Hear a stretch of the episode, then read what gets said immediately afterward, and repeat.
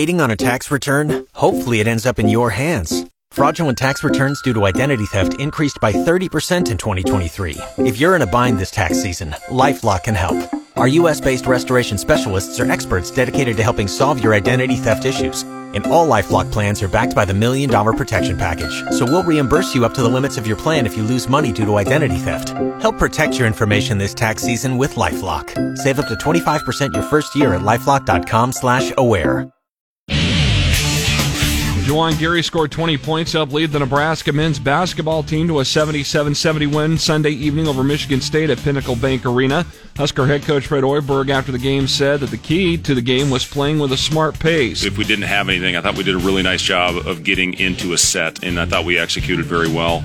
Especially the second half, I think we were sixty-five percent, and that is not easy to do against a Tom Izzo team.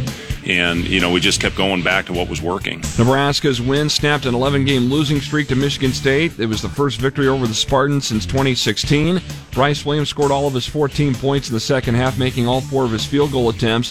The Huskers are back in action next Sunday afternoon at two o'clock with a road game at Kansas State that will be televised on E S P N plus.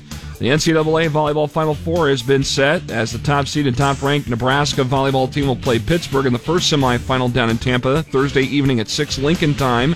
Wisconsin and Texas will follow. Both those matches will be on E S P N.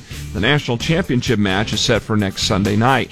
The Buffalo Bills kicked the go-ahead field goal with less than two minutes left and held on for a twenty to seventeen win over the Kansas City Chiefs in N F L action Sunday afternoon.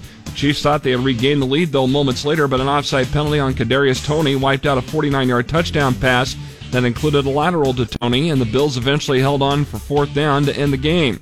Chiefs head coach Andy Reid reacting to the penalty after the game. Very disappointed that it ended the way it did, and normally I'll get, I'm going to get a warning before something like that happens in a big game. A bit embarrassing in the National Football League for that to take place. Josh Allen threw for two hundred thirty-three yards with touchdowns running and throwing for the Bills. The Chiefs have lost four of their past six games. I'm Jeff Motz, K F O R Sports.